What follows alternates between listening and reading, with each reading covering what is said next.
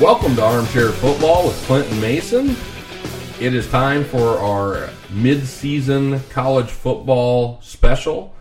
We talked about this on our previous podcast. We're going to do this one. We're going to do another one at the end of the season. I'm wondering if there will be enough demand for one before the college football playoff, which would be really cool. But it'll really depend on all you out there listening.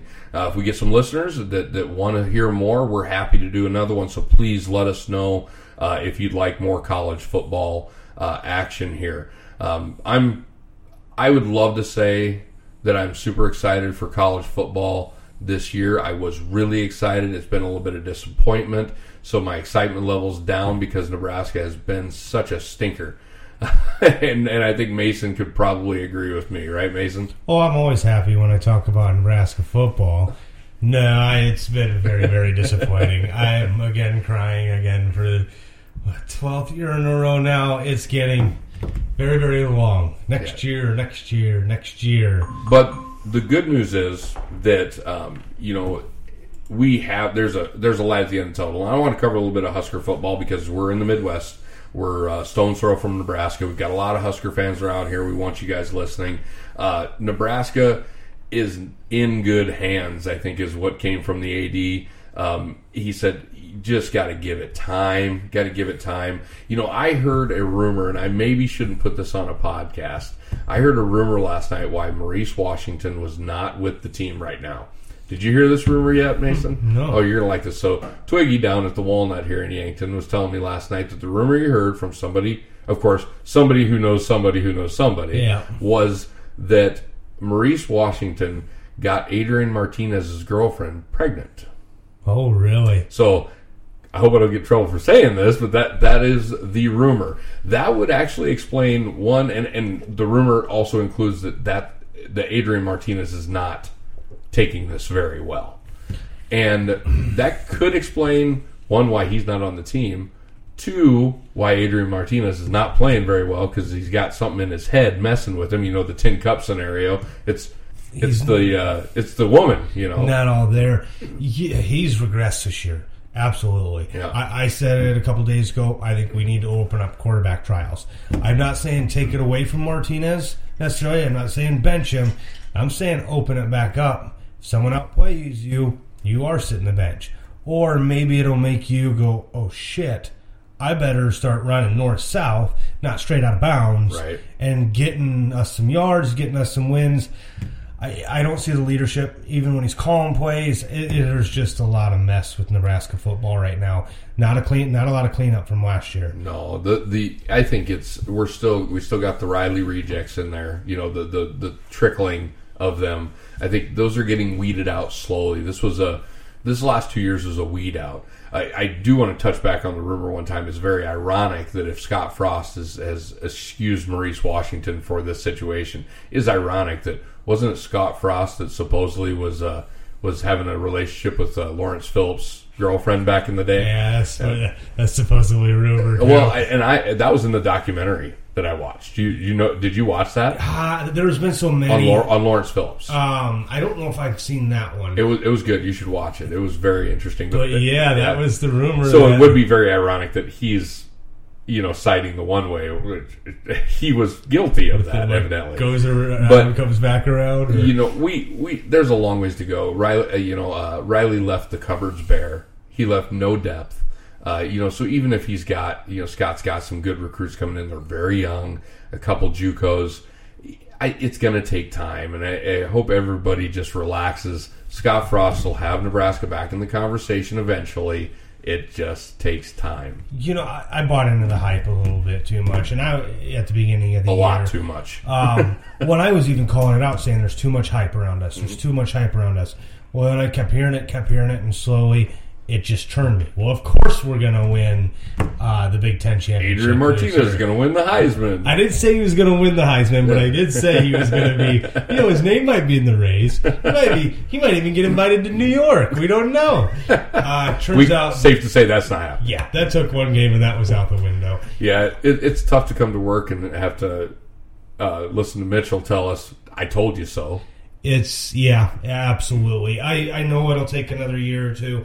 I'm just sick of being patient because we've been patient for, what, to 1997 was our last conference championship. So we're a very long time. Well, you know, you get a lot around here. All those Husker fans are impatient. I got some news for everybody. College fans are impatient, period. And not just Husker fans. Not, you know, you look at Alabama fans right now. They are all up in arms because they lost one game. Yeah. One game. Relax. Aaron Rodgers. Well, the problem is that one game. It might cost them. So well, let's jump right in there. So, yeah, absolutely. I'm going to go. I want to look at the top 10 because I don't think outside of the top 10 there's many teams that really have a chance to get in. Move our way up. Yep. Yeah. And that's the one-loss teams. I mean, there are a couple below there. Baylor, I don't think they have a chance to get in, but gosh, they could shake things up if they go unbeaten. I think it starts with Oklahoma. Can Oklahoma go unbeaten, win the Big 12 championship, and get in the playoffs? I think they'd have to have a bunch of stuff happen. Yeah, they need people to lose. And it sucks because I like Oklahoma. I am a bit of a fan, to be honest. I rooted for Oklahoma growing up a little bit, just them being a part of the Big 8 and things like that.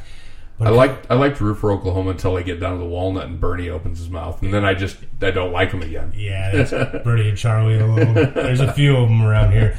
My sister's boyfriend's family, they live in Oklahoma. It's all huge Oklahoma fans. But I think Lincoln Riley is the best offensive mind in college football. Defense wins championships, and that's what he plain and simple. Yep. And they technically should have lost this last week against Iowa State. Mm-hmm. Iowa State went for two. I mean, they were 2 yards away from Oklahoma losing two. Yeah, I don't think there's a chance Oklahoma can get in the playoffs now. I really don't. Not with the loss and then the close game with Iowa State. I do have a bit of an issue having them ranked under Penn State, though, because I think they're better than Penn State. Yeah, I agree. I think they're better than Penn State. Where they're ranked, I don't know, because Penn State's lost to an undefeated team. Oklahoma did not lose to an undefeated team. Yeah, right. And that takes us to Penn State and Minnesota. I'm really glad they moved Minnesota over Penn State, but at no losses, they haven't.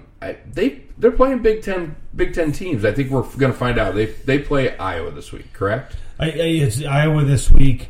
And then they play, I don't remember if they play Ohio State, but if they get to the championship, they play Ohio State. Yeah. That'll be very interesting.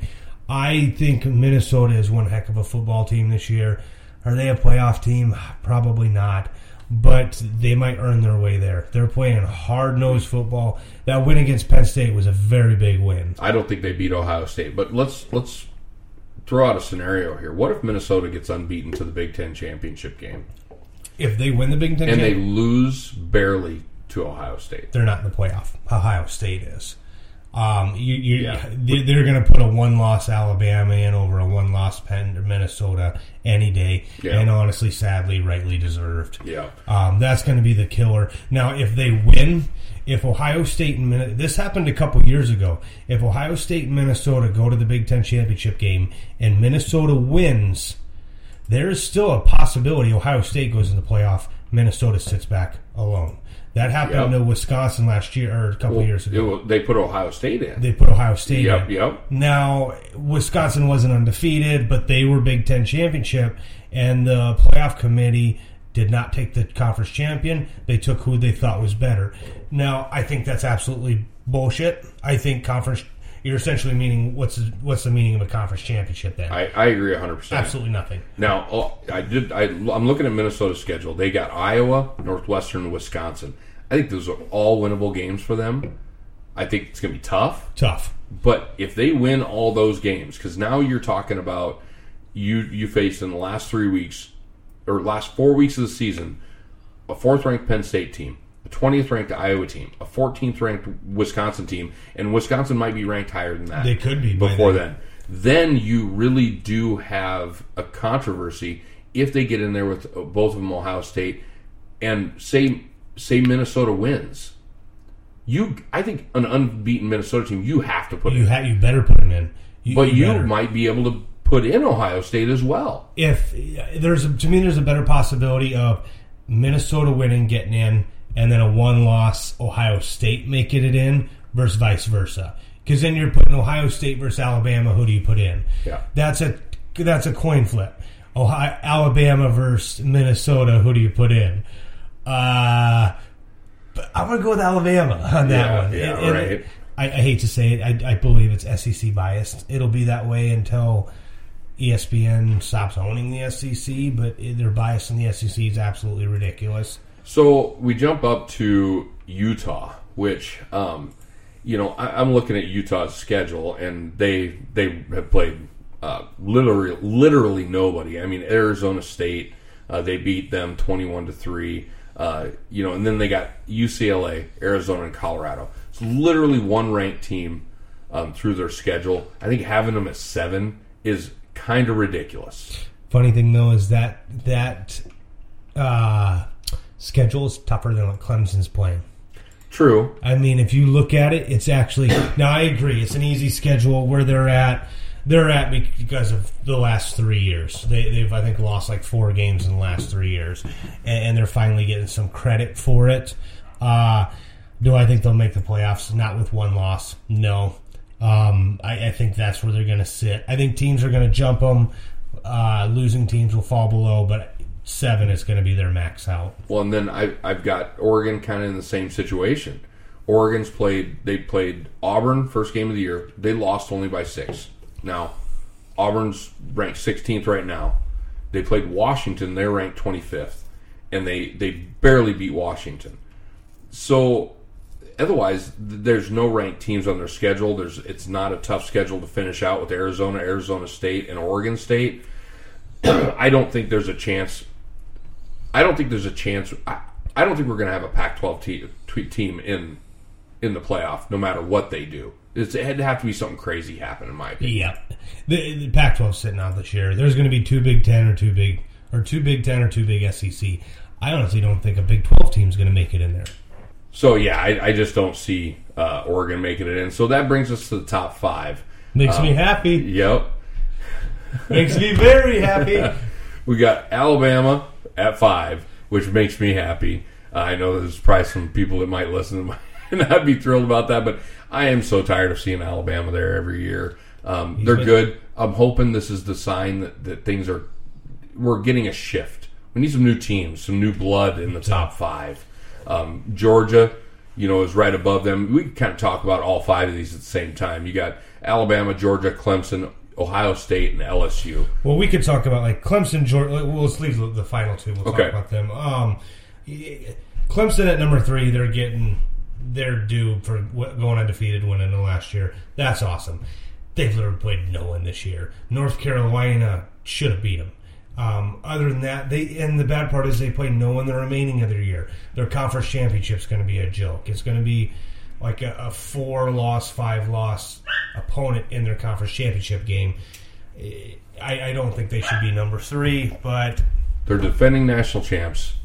They still got a stud quarterback. You know, they could come out and just light it up the rest of the year. I mean, their defense just isn't as good as it was. No. I mean, what, they lose six starters to the NFL? Yeah. It was I don't know exact numbers, but it was a lot. So... You know, they're probably going to be in the conversation again next year because they're reloading. They're like in Alabama. They're just going to reload, and this is just an off year for them. But an off year has still led them to 10-0. Yeah. So can you really hold them out if they go unbeaten?